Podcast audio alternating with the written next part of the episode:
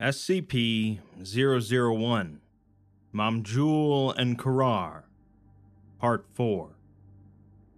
The Daevite Covenant had their issues, participating in mass slavery and blood sacrifice, but at the very least, they valued knowledge, learning, and culture. The Abominate and its prophet, the Black Star, on the other hand, only seemed to value conquest and bloodshed, effortlessly conquering Amani Ram before setting their sights on the Deva. The Foundation is determined to find out how exactly the Black Star managed to annihilate both the Mekhanites and the Daevites, and hopefully use that information against their current threats. Knowledge, of course, comes with a price, though. It's just a matter of who pays for it. Let's continue. We begin again with another set of verses from what is presumably the Song of the Deva, which reads as witnessed by Raplatere, fifth Rajmata of the Scarlet Maharaja. And once the beast had laid waste to Amani Ram, torn the city asunder and set the armies loose to tear each other apart, it continued its dreadful march across the desert and into the jungles and forests of the Covenant. And in this it was victorious, for it had slaughtered the grand armies at Amani Ram routing the men and spirits of the Deva from the battlefield, sending them into a desperate retreat through the thickets and undergrowth, to Mamjul, to salvation. And so it was that the armies of the Deva were forced to abandon their peoples, their sacred charge, and those of their children, as they formed a great mass, marching ceaselessly towards their stronghold, the ancestral home of the Deva, where they could mount a defense. But as with all things, such decisions are rooted in sacrifices of blood, of honor, of duty. And the ultimate sacrifice was made a hundred times over. Loyal soldiers left to their devices against the chaos of the Horde, knowing their deaths inevitable, taking solace in the fact that their deaths might preserve their afterlives. Because it was understood that were the Black Star to lead his armies across the isthmus and into Mamjul, he would lay siege to the city and break it just as he had broken Amaniram. The slaughter would be wholesale and complete, and not only of the material plane. For were the three prong army to bring down the walls of Mamjul, to seize the tree they would tear apart the roots, seeking the original gift of the scarlet, the source of the Maharaja's power. And should they take it from his sleeping corpse, he would crumble away to nothingness, robbed of his immortality. And as he crumbled, so too would the dream he dreamt, and Korar with it. On April 11th, following several months of cooperative research from all teams of the Mamjul Korar initiative, the first revision of the Daevic Empire Cultural Briefing was finalized, covering nearly every aspect of cultural knowledge that the Deva had been willing to share. It represented likely the first written record of the Deva's existence in centuries, perhaps millennia, and a meeting of the Anthropology Committee was called to discuss forward action. Galanis enters the conference room and announces to the group that after six months, several hundred interviews, and thousands of hours of research and cultural study by every member of the initiative, the final draft of the cultural briefing, all 954 pages of it, has been submitted to O5 Command. The room bursts into cheers and claps for nearly a minute until Galanis calms things down and thanks all of them saying what an amazing job they've all done. None of them knew what they were getting into when they made their first dive into Mamjul, but they've all handled the impossible job with an exceptional air of professionalism and duty. Another, more reserved round of applause rings out from the room, and Galanis says that while this is a huge milestone, their work isn't over yet. The briefing is a pretty exhaustive look at the culture and anthropology of the Deva, but their historians still have a lot of work ahead of them. Additionally, they've been informed by the O5 Council that they'll be seeing some new faces this week, a crew of researchers from the Applied Thaumaturgy Division are being flown out. Desai asks if they're getting wizards, to which Galanis replies that technically they're mages, but yes. The Council has a lot of interest in seeing the applications of Daevic thaumaturgy, so that's a new avenue of research. They all have a lot of work to do, especially the parahistory team, but for now they can enjoy their day off. Most of the group clears out of the room, leaving only the team leads and Galanis left. The team leads are glad that the culture briefing is finished, with Yijun, head of linguistics, saying that she's relieved, since if she never talks to a Deva again, it'll be too soon. Galanis looks at her suspiciously and asks what she means, although Sheridan, head of archaeology, says that Galanis knows what she's talking about. Galanis doesn't, and neither does Aberer, head of anthropology. Sheridan says that the Deva aren't exactly a squeaky clean culture, although Aberer says that such a thing doesn't exist. Yijun asks them if they didn't find it weird or creepy when these huge creatures started talking about sacrificing their slaves. Ramaswamy, head of parahistory, says that it wasn't enjoyable to listen to, but one needs to keep an open mind about such things, as they are a civilization from 3,000 years ago. Sheridan argues that they're not in the ancient world, and he wrote the section where they talk about finding the sacrifice pits in Mamjul, calling the Deva a brutal, militaristic culture. Ramaswamy counters by saying that 400,000 people died in the construction of the Great Wall of China, and countless thousands of slaves in the construction of the pyramids, so they cannot apply their modern, moral axioms to the actions of kings from a thousand years before democracy was even thought of. Sheridan says that even if that were true, they still have to face the fact that they did awful things, mentioning that the Rajmata showed Galanis the atrocities during the war. Galanis says that those were mutual atrocities, and the First War was rife with them from all sides. Yijun still says that they're guilty of doing terrible things, but Ramaswamy asks if humans are any different, with how many people die in pointless resource wars or terrorism or senseless acts of violence every day. Sheridan counters that our culture is a little better than the people sacrificing kids to the blood god, although Aberer accuses him of being reductive. Yijun doesn't totally agree with Sheridan, but she bets that if you went in and asked any Deva right now, they'd still tell you that enslaving lesser creatures is okay.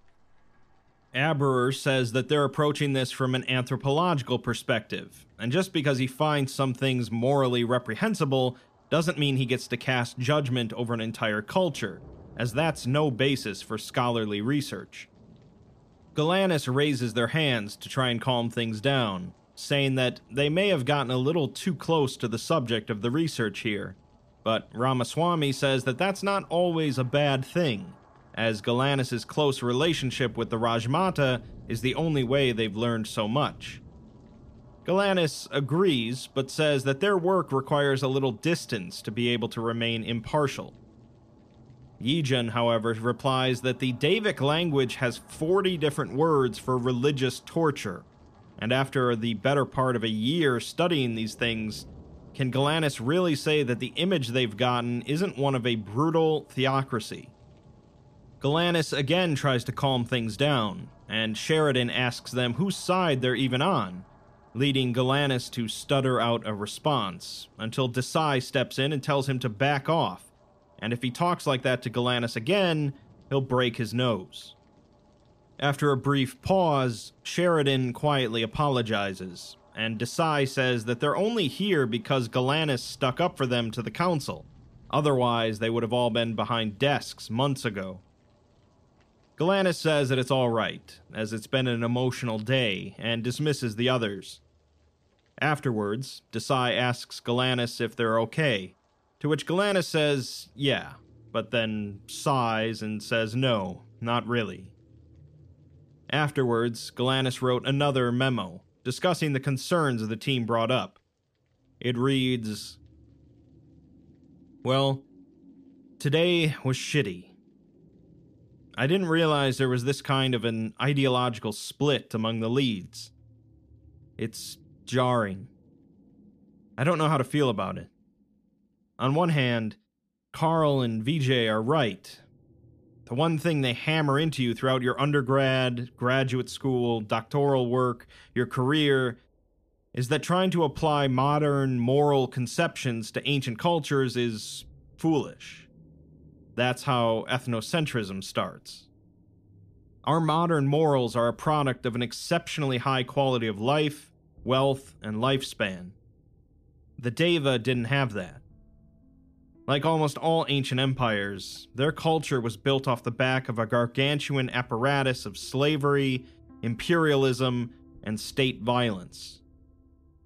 But at the same time, it's a unique situation, right? The Deva aren't ancient. Well, they are, but they're not extinct. It's not like you're talking about the Egyptian slavery system, where everyone involved has been dead for thousands of years. The Deva still exist, and Yijun is right. They still hold these beliefs. The Rajmata certainly does. Everything is a matter of perspective. Whether the Deva are a product of their time or a warlike empire, maybe both. It's more complicated than that. It's so complicated. I think we might have gotten a little close to the subject of research here. We had to immerse ourselves in the culture to learn what we did, but I'm not sure we've learned what immersing ourselves has done to our own perspectives. Not to mention the fact that we still need to figure out what happened to the Covenant after Amani Ram fell. This new stuff about the three prong army and the Abominate slash Wretch and the Black Star. I'm looking through all our databases and plenty of mundane academic ones. I've come up entirely dry. Except for one thing VJ caught it the mortuary temple of Ramses III the basis for the mythology of the Sea Peoples, an unidentified culture group that swept through and laid waste to Asia Minor, Egypt, and the rest of the Mediterranean during the Bronze Age collapse. We have no records of who they were or how they managed to annihilate a slew of powerful military states, just some Egyptian writings that prove their presence in the region. But the Rajmata mentioned the wretch had crawled out of the sea and quietly built an army that proceeded to steamroll over every other culture on its way to Amani Ram. Writings in Amani Ram and the Rajmata's testimony indicate that the three prong army came out of North Africa, and the Sea Peoples would have had to push through Egypt if they wanted to get to Amani Ram. It's not perfect, and the evidence is circumstantial, but it's something though it raises two more questions that have been nagging at me. The first what happened to the historical records of the wretch? If a culture really did sweep through North Africa and then obliterate half of Asia, there has to be some kind of archaeological record of it. It doesn't make sense. And the second, why would Robert Bumaro be so terrified of something from 3,000 years ago. Despite the finalization of the culture briefing, the primary goal of the initiative remained to construct an accurate timeline leading to the fall of the three empires and identify the abominate. Galanis' sessions with the Rajmata had reached the fall of Amani Ram in approximately 1200 BCE, which is where the historical model constructed by Nussbaum ended. The council unanimously agreed to permit further sessions, and Galanis and Greaves returned to Korar. They find themselves standing in a lush, verdant rainforest, with the trees in front of them growing thinner until eventually turning into a wide clearing containing a large village. Several dozen large stone buildings and many smaller wooden huts form the low, flat settlement, the architecture consistent with many of the constructions in Mamjul and Korar. There is no one else visible, and both Galanis and Greaves are confused about where exactly they are. Greaves pauses, though, his hand unconsciously going to his side, and he says that something is wrong as he recognizes this feeling. The Rajmata then materializes out of the trees and says that she had a feeling that he would. She had to gauge whether or not Greaves would be able to recognize an ambush. She then waves a hand out towards the empty clearing, and although Galanis says that there's nobody there, Greaves says that they're everywhere. A shimmer then passes over the field of view, and the incandescent silhouettes of hundreds of Deva are briefly visible, crouching on the floor or standing in formation, armed with all manner of weaponry. They all are facing the far end of the clearing, and the Rajmata explains that they're temporarily invisible due to a spell by one of their sorcerers. Greaves asks what for, and in the distance a horn sounds, growing closer. After a minute, a massive black horde rushes out of the trees, charging the Deva line. The Deva flanks rush forward, crashing into the enemy, as shouts and screams immediately fill the air, punctuated by the horn and the steady beats of war drums. Galanis notices that the enemies aren't Nalka, but they're human, and the Rajmata explains that this is the Black Star's horde, the three prong army. The three watch as the soldiers charge out of the tree line, human warriors dressed in dark armors and leathers, tanned skin visible underneath. The generals and leaders are clothed entirely in suits of plated armor, and the soldiers don't appear to be using any specific kinds of magic or anomalies, just simple bronze weapons and wooden siege engines. But their sheer numbers and ferocity are enough to force the Deva backwards. Greaves remarks that they just look like any old painting of ancient soldiers, so what was their deal? The Rajmata says that they scorned the Deva magic, as well as the Nalkas and the Mekhanites. They had no qualms using it against them, but they were not believers. Their advantage was not in the weapons they used, as they were utterly human, but their advantage was in their leader. After Amani Ram fell, she recalled their armies from the Eastern Front. She begins to say that half of their largest force had vanished, but then remembers that they had actually died when Amani Ram transported. They were going to be marched on by the three prong army, and they were too powerful for her to split her forces. She recalled her armies to a smaller city called Thijam, which rested on a narrow isthmus and would function as a choke point. The three prong army was far larger than hers, so she elected to trap them at Thijam. This unfortunately took several months of full retreat, however, and her armies were scavenging the land for sustenance while running, tails tucked between their legs. If they didn't offer any resistance, the faster and lighter armies of the wretch would catch up, with no supply trains or civilians to slow them down, so they would massacre the Daevites. Greaves realizes what they did then, as she had to leave behind just enough soldiers to put up resistance and prevent the pursuing force from catching up, with no chance of victory. The Rajmata says that they knew they were sacrifices, the thousands of soldiers left behind as pockets of resistance. The wretch washed through from the desert, pushing through the last vestiges of the Mekhanite territory before smashing into the Deva. She sighs and looks at the carnage occurring past the tree line at the massive three prong army, endless soldiers dressed in black metal armor and armed with long pikes, lances, and saw swords. The scene begins to cycle, switching to a similar scene in a more temperate jungle that is aflame. The Covenant and the three prong army clash amidst thick foliage and underbrush set on a rapidly spreading fire. Charred bodies litter the ground, and a number of Deva are covered in fire, eating away at them. It switches to a wide, flat desert plain, with a number of Covenant soldiers forming a defensive line of thick shields. A huge force of wretch cavalry on massive black horses crash into the waiting phalanx and shatter it, routing the army. The wretch's forces lay siege engines against the walls of a settlement, leaping over the battlements while artillery barrages the defenses. The Rajmata says that he destroyed her empire long before he took Mamjul, as they abandoned cities, people, spirits, and everything else to the Horde.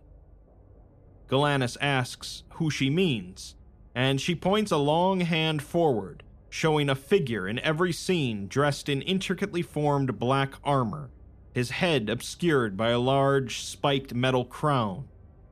His shoulders are draped in a long dark cape, and unlike the rest of the soldiers, his only weapon is a single sword hanging by his side, Rather than charging headlong into the fray, he remains on the front lines but in a rearward position.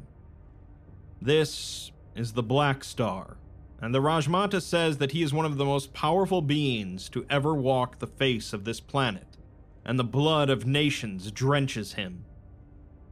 Galanis remarks that he looks just like a regular person, but the Rajmata says that he is no longer human, although he once was and that's what makes him so dangerous.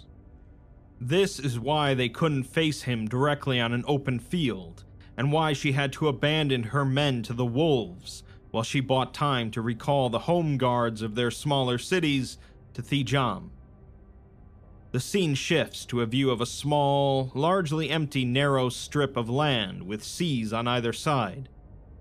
A ramshackle village of straw huts and roots is visible near one of the beaches, and the Rajmata says that this was once a quiet fishing village, with fishing vessels manned by slaves from sunup to sundown.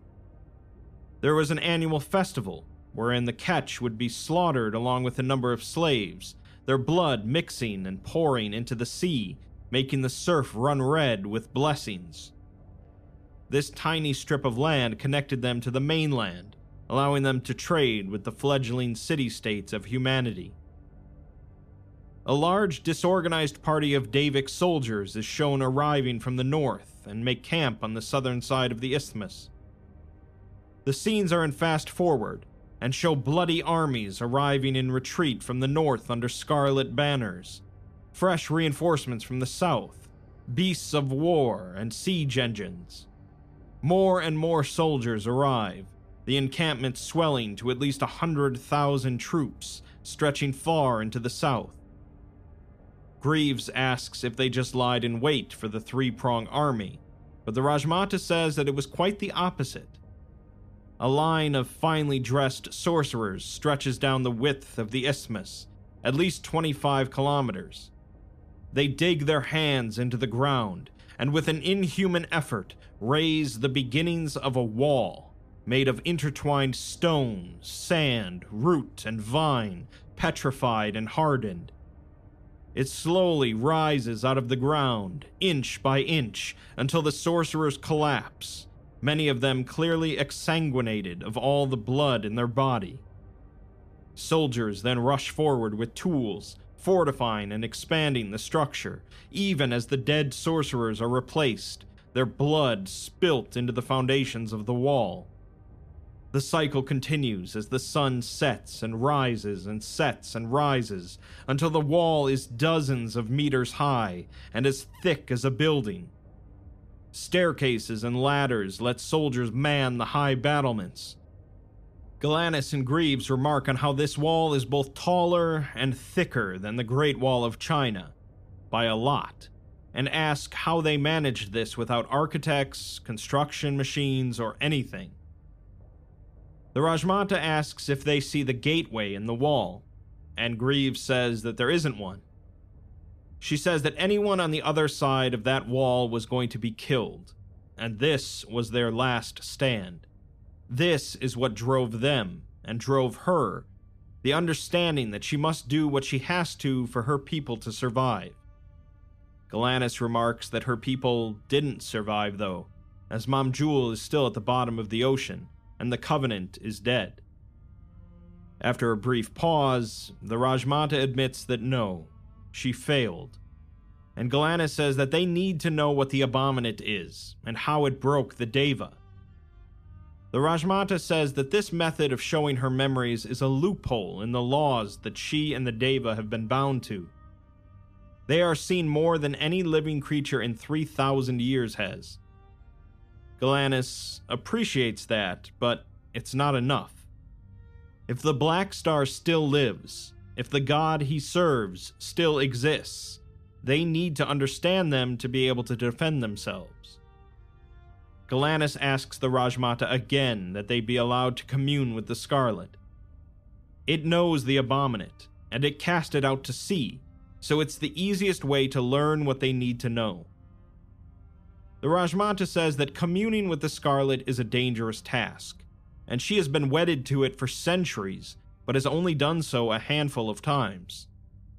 To commune is to invite another presence into your mind, and to invite a god into your mind is like packing the seas of the world into a pot. The pressure would annihilate them from the inside out. Greaves asks, What if you have a strong enough pot? A strong enough vessel, and the Rajmata says that perhaps it would work then. But the last time a man had such fortitude was the founding of the Deva covenant. She then clutches her forehead, and the dream around the group shimmers, saying that projecting the dream is intensive, and she is not as young as she once was. The projection then dematerializes, melting into puddles of nothingness that drip off the boughs of the tree. They are still in the canopy of the tree, shaded by the branches, and the Rajmata is supported by a flock of the masked brides. She bids goodbye to Greaves and Galanis, and Galanis dematerializes back to the material plane, while Greaves stays behind. He asks the Rajmata what she thinks they're doing here. He says that she just talked of her sacrifice about her willingness to do anything if it meant her people would live to see another day. She failed, but they haven't yet, and they might still have a shot at surviving. They're willing to do whatever it takes, and if she denies them access to what they need to save themselves, it won't just be her own blood on her hands, it'll be theirs too. He then dematerializes and ends the projection. Another day is here, and you're ready for it. What to wear? Check. Breakfast, lunch, and dinner? Check. Planning for what's next and how to save for it? That's where Bank of America can help. For your financial to-dos, Bank of America has experts ready to help get you closer to your goals. Get started at one of our local financial centers or 24-7 in our mobile banking app. Find a location near you at bankofamerica.com slash talk to us. What would you like the power to do? Mobile banking requires downloading the app and is only available for select devices. Message and data rates may apply. Bank of America and a member FDIC. Sometime later, on May 3rd, the first group of researchers from the Thaumaturgy Division arrived at the research ships via helicopter. A meeting of the research committee was held shortly after to determine the level of involvement and direction the team would have. Since the Psychotronics Division had successfully mastered the process of inducing projections, Blackwood was sadly sent back to Site 19 via the same helicopter as it departed. As the meeting begins, Sheridan apologizes for his rude behavior in the last meeting and says that he should have voiced his concerns more professionally. He still retains his concerns and thinks that they've gotten a little biased in their analysis, but he apologizes nonetheless. Galanis accepts the apology and moves on, welcoming Dr. Carrick, the thaumaturgy team lead. She says that her team has settled in as well as one can be aboard a floating tin can, as they're not a very nautical bunch. Galanis replies that none of them were when the project started, except Greaves, maybe, as they're pretty sure he was born in the Marines. Galanis nudges him, and Greaves smiles slightly. Galanis asks Carrick if they're finding the analysis sufficient, but she says that it's a very solid start especially for people who aren't thaumaturges, but all thaumaturgy really is is a framework for understanding magic. To understand what drove the Deva's magic and how they can utilize and recreate that, her team will have to converse directly with them. Galanis says that that can be arranged, and she should begin to have her personnel tested to see which ones will have the easiest time getting into Korar.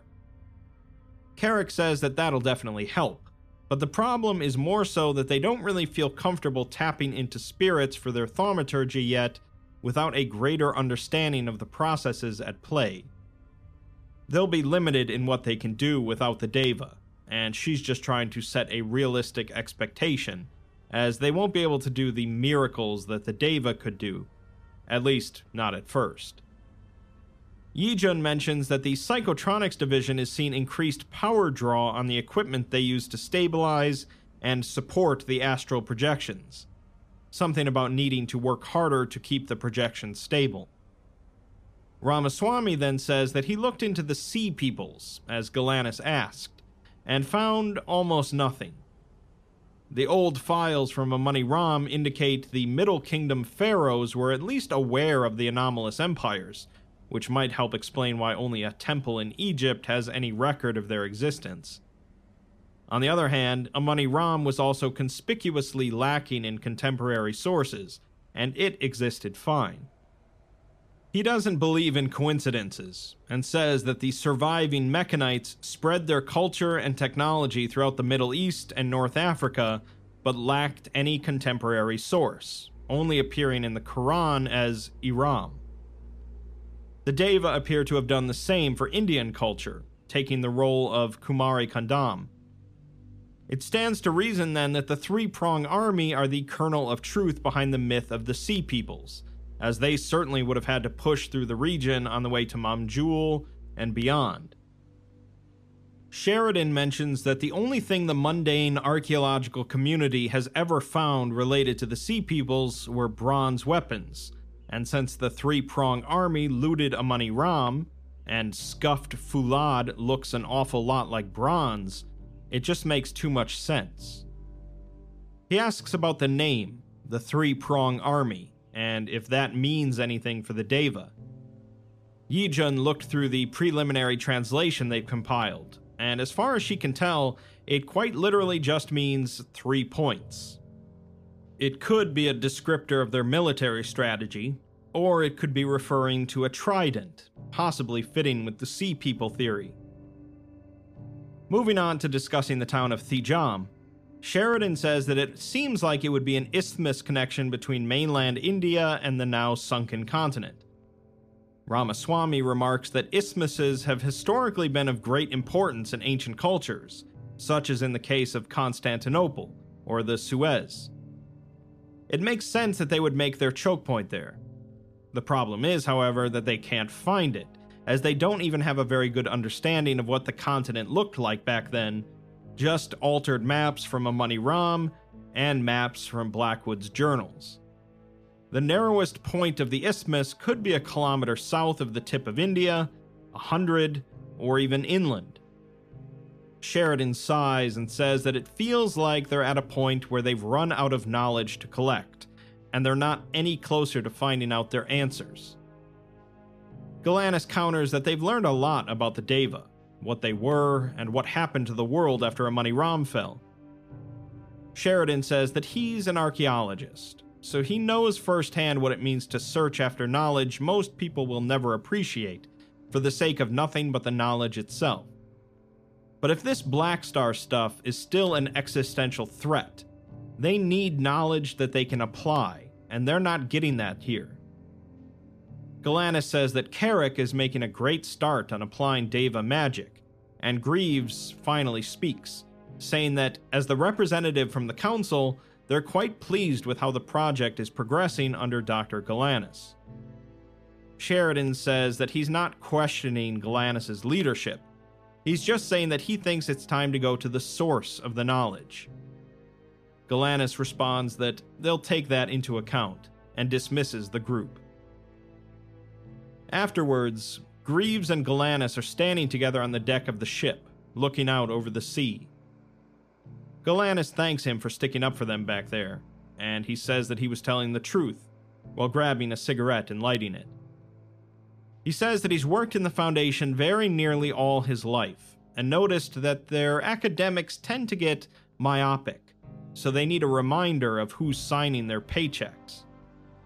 Galanis says that he's not wrong, although it's also not a problem confined to the Foundation, and asks him if he's really been working for the Foundation his whole life. He says that he was 21 when Vietnam ended, and he had no college education and no prospects. He had a friend who said he knew a government agency that was willing to hire veterans who didn't ask questions. He did a year in site security, then worked in all sorts of mobile task forces, including Nu 7, Zeta 9, and Eta 5, before getting hand picked for the big one. Galanis says that he's killed people then, causing him to look at them askance. Galanis apologizes, but he says that, yeah, he's killed people. But he's not one of those Kilgore nut jobs. He doesn't take any pleasure in it, and, at least for the Foundation, he knows that it serves a greater purpose than some political game. Shooting at rice farmers with AKs to stop the Red Menace isn't doing anything for anyone, but shooting at someone who plans to release and recapture the Lizard to use in his Nazi private military company is something he feels pretty comfortable doing. Galanis says that it still can't be easy to kill someone, but he says no, killing someone is the easiest thing in the world. It's what comes after that's the hard part. Galanis asks how he deals with it, and he responds that he has a kid, 13 years old, and she plays the clarinet. These people, like the Mekhanites and the Serpent's Hand, would have her live in a world filled with danger, where science and human society can't survive, where wizards and terrifying monsters are a real possibility. He asks himself what he would do to ensure that she has a future to look forward to, and the answer is pretty much anything. The Foundation's the only thing holding this world together, so yeah, he takes orders to kill for them because it's his role to play. He then offers the cigarette to Galanis, who waves their hand and says that they were never any good at taking orders, and still aren't. They're being pulled in about 30 different directions at once, with half of the research committee thinking that they've all gone off the deep end, the other half thinking the others are being ethnocentric troglodytes, the Council, 051, the Rajmata, the initiative itself. It's a lot of pressure, although Greaves says that Galanis will get it done, because they're a leader, and leaders rise to the occasion. Galanis doesn't feel like a leader, but Greaves says that that's usually the first sign that they'll make a good one. They stand in silence then for some time, watching the waves, until Greaves says that it's awfully calm. Galanis responds that that's what it looks like, but it isn't, and no one seems to realize it except for Greaves. He's sat in on all the meetings with the Rajmata, so he knows that they're about to learn how the wretch destroyed Mamjul.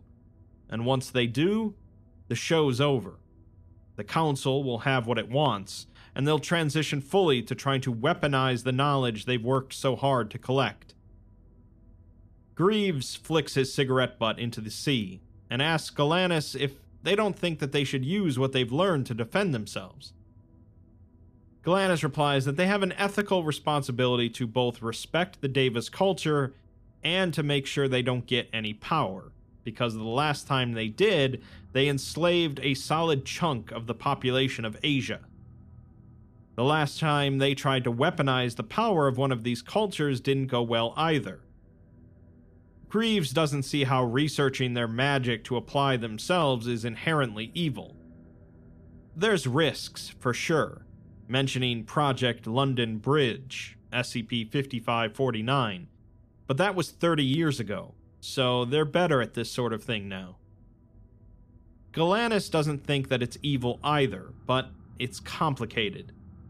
It's also not what they signed up for, as they're a historian, and they came here to study history no one had ever seen before, not this.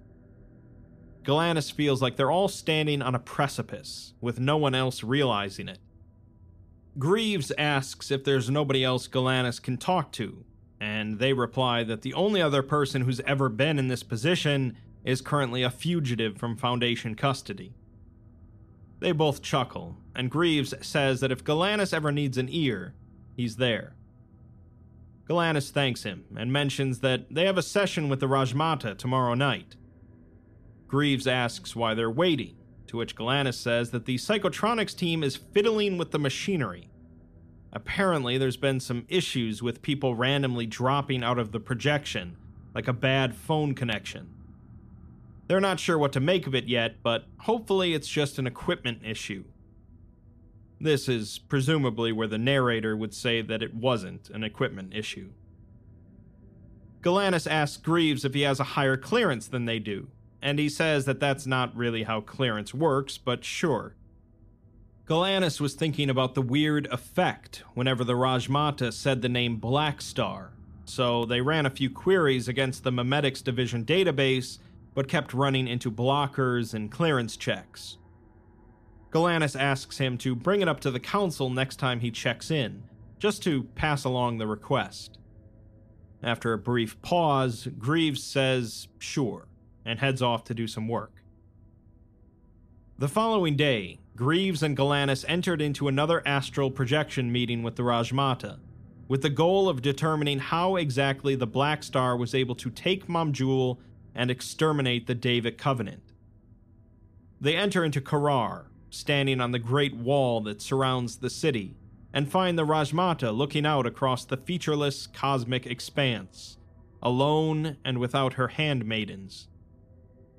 The Rajmata asks them what they see, and Greaves just says it's the astral plane and emptiness. The Rajmata asks what the astral plane is, though, and what its essence is. Galanis says that it's another layer to reality, superimposed on top of our own, but this isn't the answer she was looking for. Greaves, however, says that it's a dream, and the Rajmata says that he understands. She waves a hand out and says that all of this was once supported by the minds of everyone in Mamjul when they dreamt. The Deva's existence depended on them, and theirs on the Deva, but now there is no Mamjul to rely on. Korar rests entirely on the dream of the Scarlet Maharaja, whom Galanis refers to as her husband, which the Rajmata supposes is true. They have no particular word for a male spouse, as every relationship in the world is formed of the dominant and the subservient elements. She is a master to her people, and the Maharaja is master to her.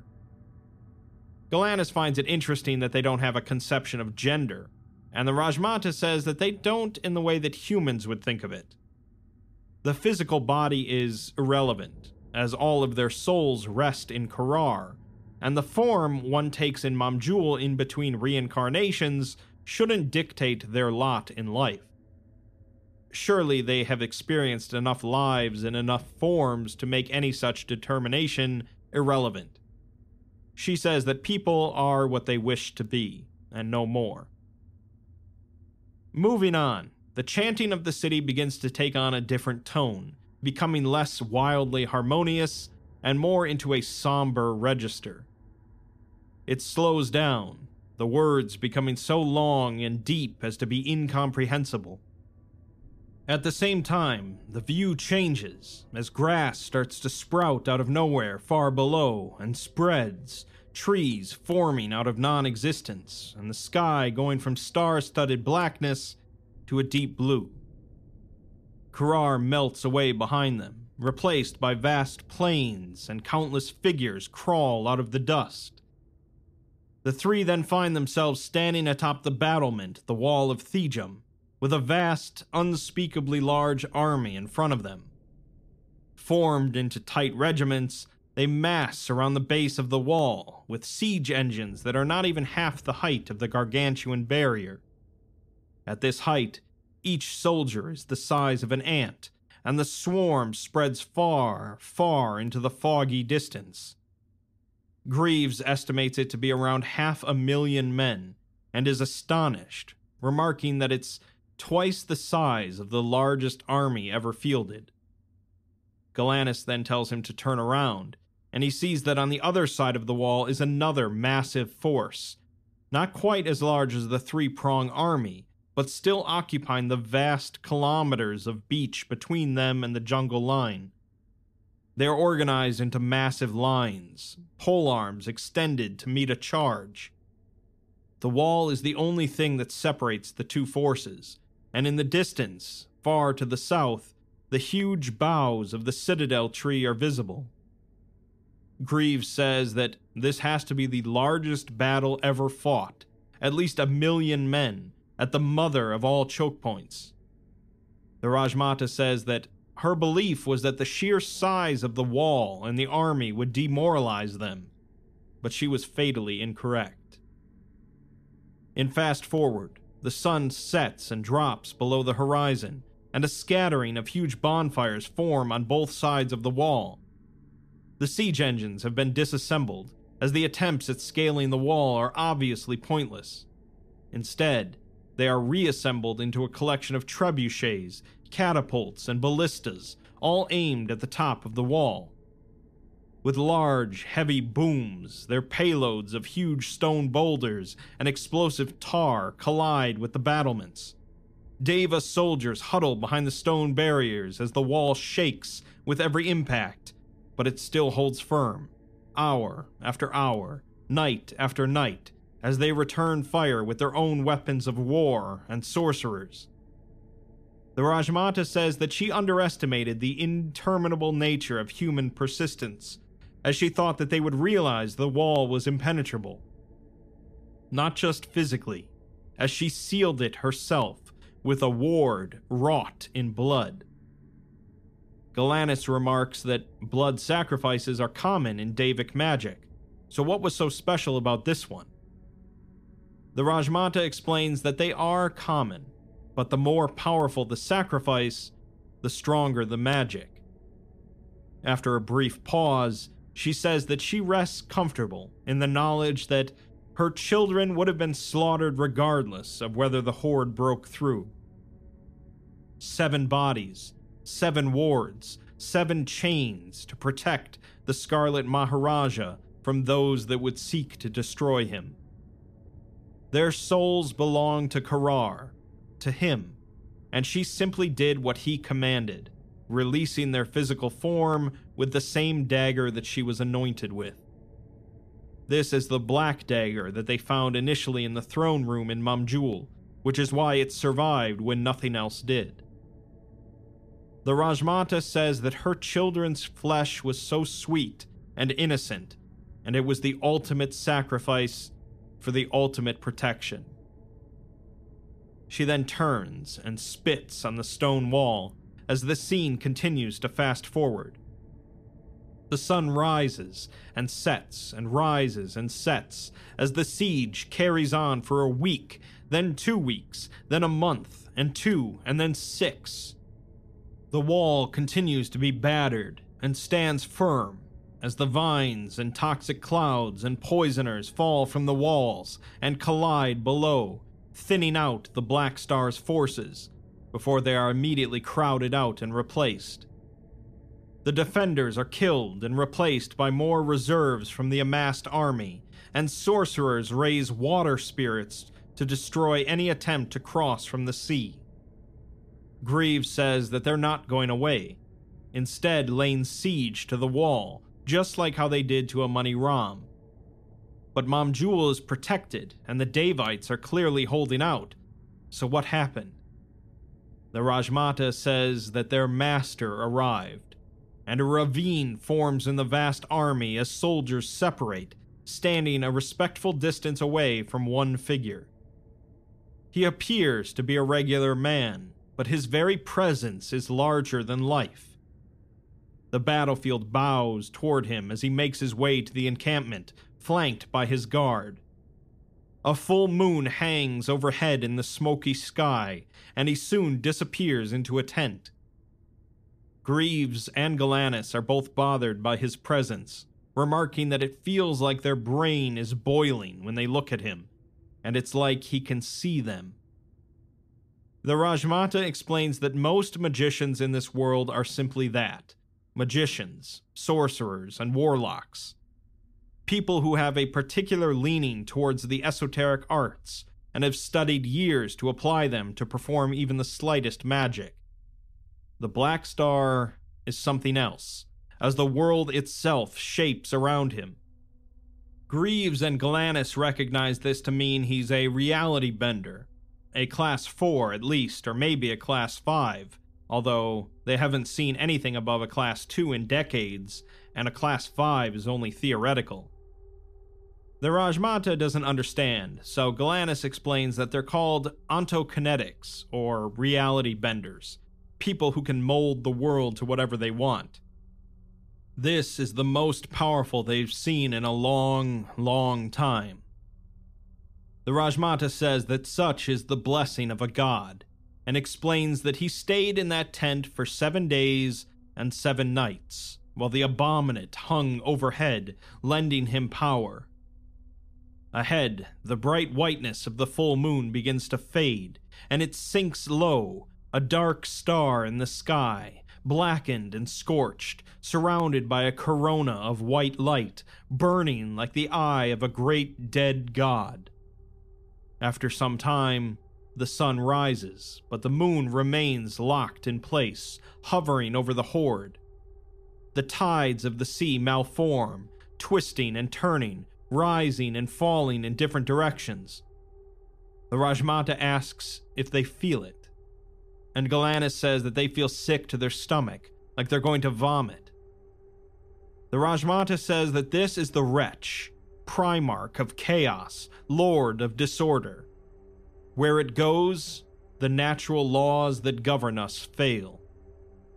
Once, the Mekhanites accused the Daevites of being wild people.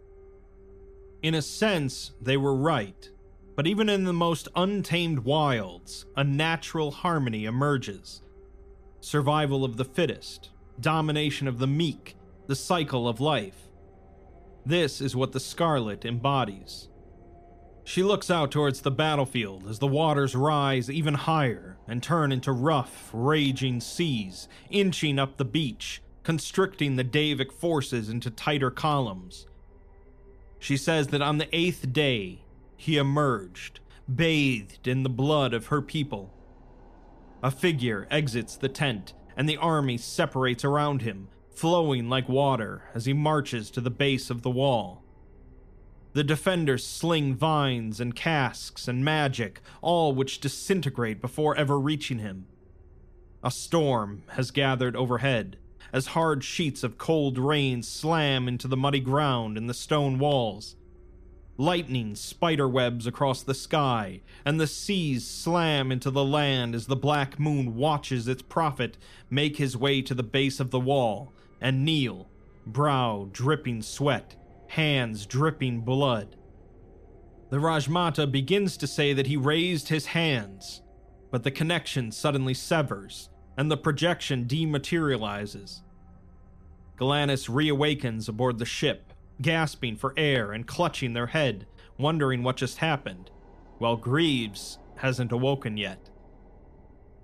In the middle of the astral projection, a sudden and unprecedented equipment failure occurred in the psychotronics lab causing the projection to lose connection and damaging several pieces of equipment. Galanis awoke unharmed, but for unknown reasons, Greaves remained unconscious and in the fugue state, slipping into a coma an hour later. The immediate assessment by the Psychotronics Division and medical personnel was that the LSAP array embedded in Greaves' brain resulted in some kind of adverse reaction to the psychic backlash, or was in fact the cause thereof. Before any decision could be reached on moving him to the infirmary or extracting the array from his brain, the array reactivated despite no longer being attached to any discernible power source. The transcript printer it was attached to began to print a large amount of nonsense text with no clear meaning or purpose, and extremely faint delta waves were detected from Greaves in an EKG. On Galanis' orders, the ship was temporarily quarantined, and re entry into Korar was not possible until replacement components for the damaged equipment were rush ordered from the nearby Foundation site and delivered via helicopter to the ships. Due to the time sensitive nature of the project, typical Foundation practices to obscure logistical transportation were ignored. The components were installed on May 25th, and two days after contact was lost, Galanis re entered the astral projection to assess Greaves' status and, if possible, recover him. A doctor tells Galanis that if anything seems weird or off, they should pull out immediately, and if they don't get back within six hours, they're going to quarantine the ship indefinitely.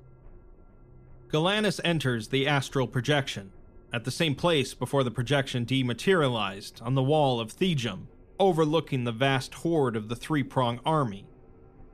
Time is frozen, however, as the sheets of rain hang in the air, and the surf of the rough waves is frozen in mid splash.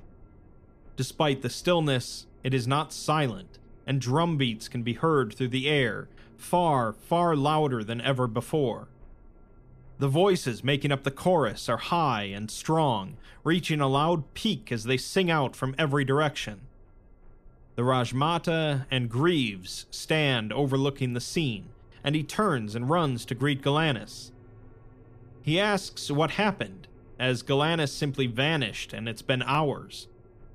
Galanis replies that it's been three days, and there was an accident, an equipment failure in the lab. It pulled them out of the projection, but Greaves slipped into a coma, with the array continuing to output nonsense text about dreams and waves and the sea. Greaves is not pleased to hear that he's in a coma, but Galanis assures him that they're going to get out and wake him up. The Rajmata, however, tells them not to leave yet and says to listen to the dreams, the growth of the words covering all around them. The song of the Deva has arrived at its final verses, the crescendo, crafted by them even as the waves bore down, so that they would always remember who rent them. They cannot leave now, as they have come so far. All of them have come so far. They must listen to the song and be the Deva's chronicler. Greaves tries to say that they'll come back, but the Rajmata replies that they will not be able to. She sighs, holding her head, as the world around them shudders and glimmers for a moment. She explains that the failure of the projection was not a failure of their equipment, but rather Korar, the dream, has been splitting apart, failing, fraying at the edges of their great tapestry. Galanis asks what that means, as this is the Maharaja's dream, and the Rajmata says that he was able to support them as they quietly worshipped him for 3,000 years. They had a balance, a harmony of primal violence, and their arrival has upset it and upset him. The dream is collapsing, and if they leave now, there will be no Korar to return to. The secrets of the Deva will go with them to whatever lies beyond paradise. There is no body willing to take the interminable burden of being the Maharaja, the dreamer. A Deva cannot do it, so they need a human, and the Maharaja's physical body has long since rotted into dust at the bottom of the sea. Galanis says that they'll find a different way then, but Greaves says that they have to stay and listen. This is the home stretch, and if they don't take it home now, it'll all have been for nothing. He has an obligation, so he's staying, and Galanis reluctantly agrees to stay as well, telling the Rajmata to hurry. With a deep groan from the Rajmata, the dream suddenly continues. As rain begins to slam down, the waves crash, the Black Star slams his palms against the ground, and the ground begins to shake as the moon hangs yet lower. Against the crescendo of drums, the Daevic army tightens its grips on its weapons and braces itself for a charge that will never come. The Rajmata says that the Black Star knew he could not take the wall, so he broadened his scope, like the animal that sees he cannot drag home the carcass and resolves instead to consume it all on the spot. His god was thrown into the sea and spent a thousand years crawling back up to land, only to turn around and do the same to them. The waves on either side of the isthmus crash again, this time substantially higher. The army looks to their sides and again tightens, only for the waves to grow even higher. The forces at the rear begin a retreat, one that quickly turns to a rout. The army rushes back even as the water rushes forth from either side, drowning the base of the wall. The ground shudders again, and the soldiers in the center of the mass realize what is happening. The sea is not rising, but rather they are sinking. The three of them float off the top of the wall, rising higher and higher into the air, past the clouds until the minuscule soldiers disappear completely. Finally, they stop at a bird's eye view of the entire region, the continent being a large, free hanging peninsula extending forth from the tip of the Indian subcontinent. Thejum lies at the thinnest point, and Mamjul lies near the center of the peninsula. As they watch, the entire landmass grows incrementally, marginally smaller. The moon draws yet closer, pulling the water, sinking the continent beneath the waves. The coastal areas disappear in a frothing mass of blue as the waters make their way inland in raging floods and violent rain. Bit by bit, the entire continent drops below the sea until only the highest point, a small patch of land containing Mamjul, remains. The Black Star, thanks to the power of the Abominate, was able to sink an entire continent as easily as slitting a throat.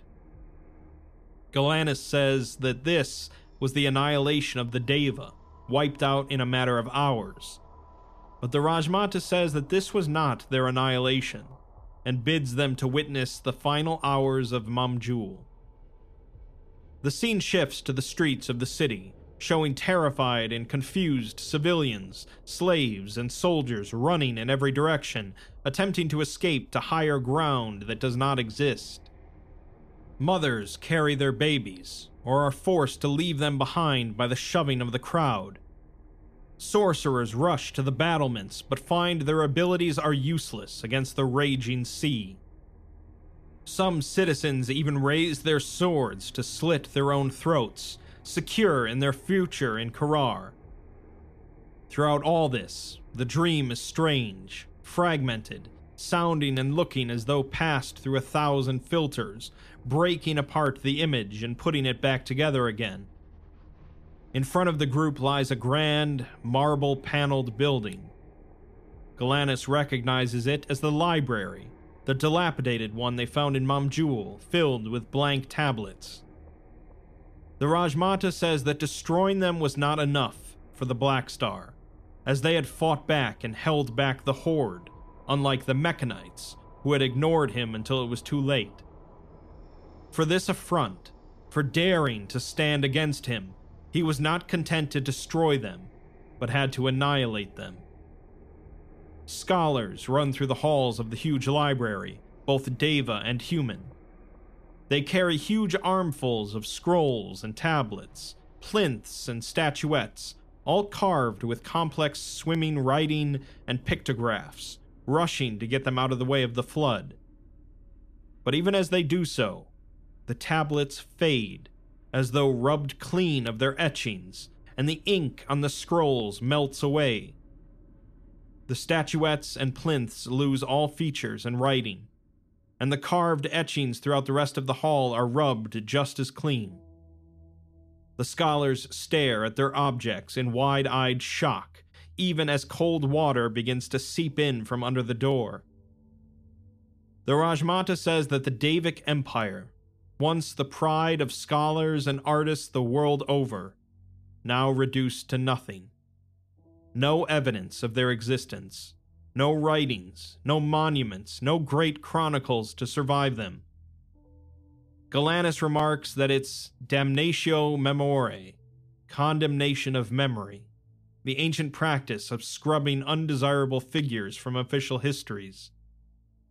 The memory then flickers again, twitching and melting in places, and the Rajmata says that the Maharaja's dream is collapsing, so they must hurry. They rise again into the sky, to a bird's eye view of Mamjul. The raging waters around it build up against the triangular walls of the city, forming a thin barrier as the water rises until it spills over. Buildings collapse, citizens drown under the deluge, forming a living wall of bloated bodies bearing down on others. They watch as, over the course of minutes, Mamjul sinks into the ocean, exterminated of all life, a dead city sinking to its watery grave. The boughs of the citadel tree are the last to disappear under the waves. The Rajmata says that now they see that the covenant was destroyed, totally and utterly, and the song of the Daeva remained the only record of them. She apologizes for the deception, but she needed them to understand, to remember them, when there is no longer a dying king's dream to support them. They're interrupted by a loud, resounding explosion sound from above, ringing through the heavens. Greaves asks if that's the dream falling apart, but the Rajmata says that no, that was not from the dream. We've seen now how the Daeva covenant fell, as the monstrous Black Star managed to sink an entire continent thanks to the Abominate's powers. We still don't have a great idea of what exactly the Abominate is or what it wants, but the Foundation's time for learning about the ancient past from the Rajmata has come to an end. Now, things in the present time are about to become a lot more interesting, and the Foundation isn't much closer to being able to beat the Church of the Broken God or the Abominate. We'll find out how the story of Mamjul and Korar ends in part 5.